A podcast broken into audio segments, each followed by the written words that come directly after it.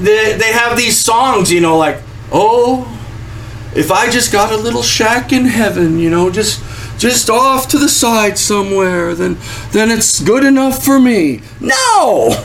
Jesus said, store up for yourself treasures in heaven. Did you see Jesus trying to be the least in the kingdom to come? No, he made himself servant here on earth. He showed us an example, and he's going to be at the top of the kingdom to come. And he's telling us, do the same thing.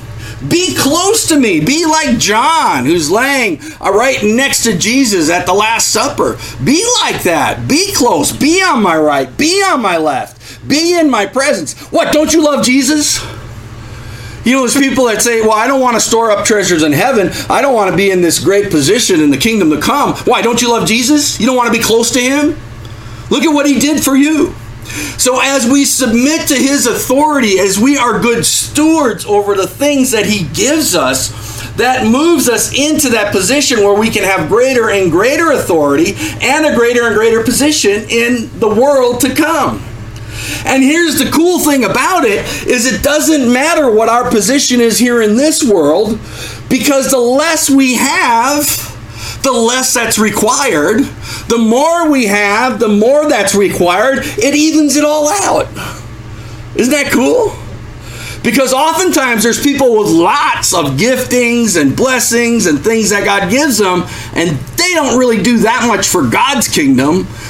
Some of them will do a lot for their own kingdom. I think of Saul, like we looked at last week. Remember Saul? Oh, hey, you know, here I am a conqueror. Let's make a let's make a little monument to me and how I ah, it was God's victory. It was God's word. It was God's anointing. It was God's blessing. It was God's calling. It was God's promise to Israel.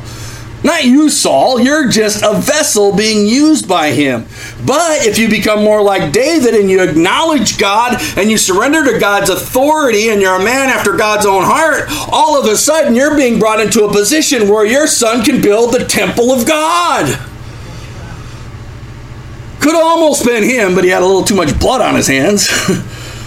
but that's pretty cool. Could you imagine? God allowed someone to build him a house.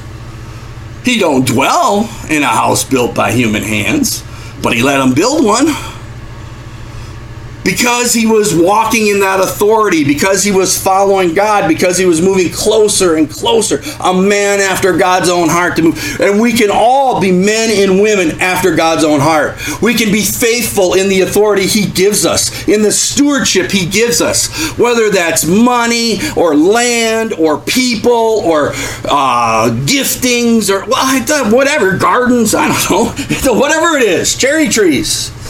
Yeah. Praise God for them. However, He gives it. We be good stewards over that. He keeps giving us more and more and more. What a blessing.